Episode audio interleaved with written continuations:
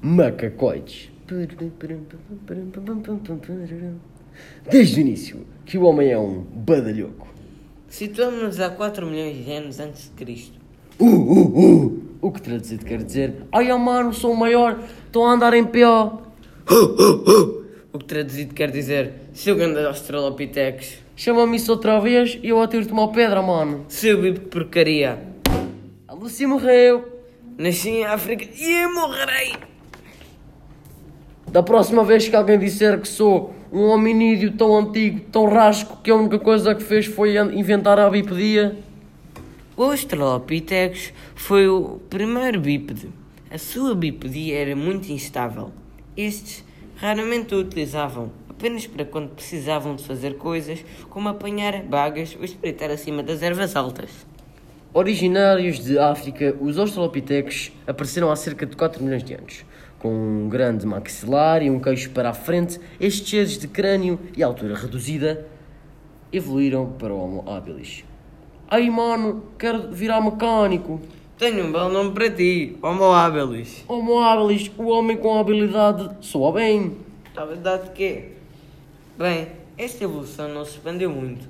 Nascida há 2,5 milhões de anos antes de Cristo, este hominídeo preguiçoso preferiu expandir a habilidade de criar instrumentos como a pedra lascada, também conhecida por bifácio. Eles usavam as pedras que lascavam como pontas de lança ou para cortar peles de animais. Eles partiam estas pedras através de um percutor, apenas outra pedra.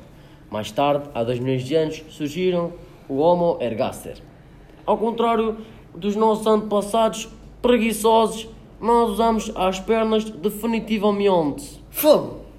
Fogo, Fogo! fogo, Fogo! fogo, fogo, fogo, fogo, fogo, fogo. Pam, pam, parará, tan, tan, tarará, tan, tarará. Podemos dominar o fogo! Espera, estamos a falar?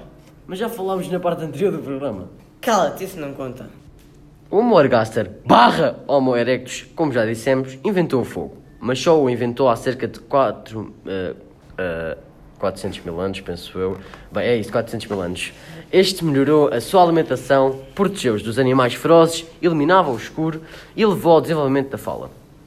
O Homo erectus começou-se a exp- expandir, chegando a inúmeros territórios europeus e asiáticos, ficando pelo sul destas áreas.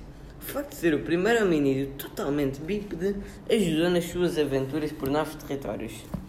Bora caçar! Boa ideia, preciso de algum sangue e já agora aproveito para pedir à minha mulher as minhas vagas.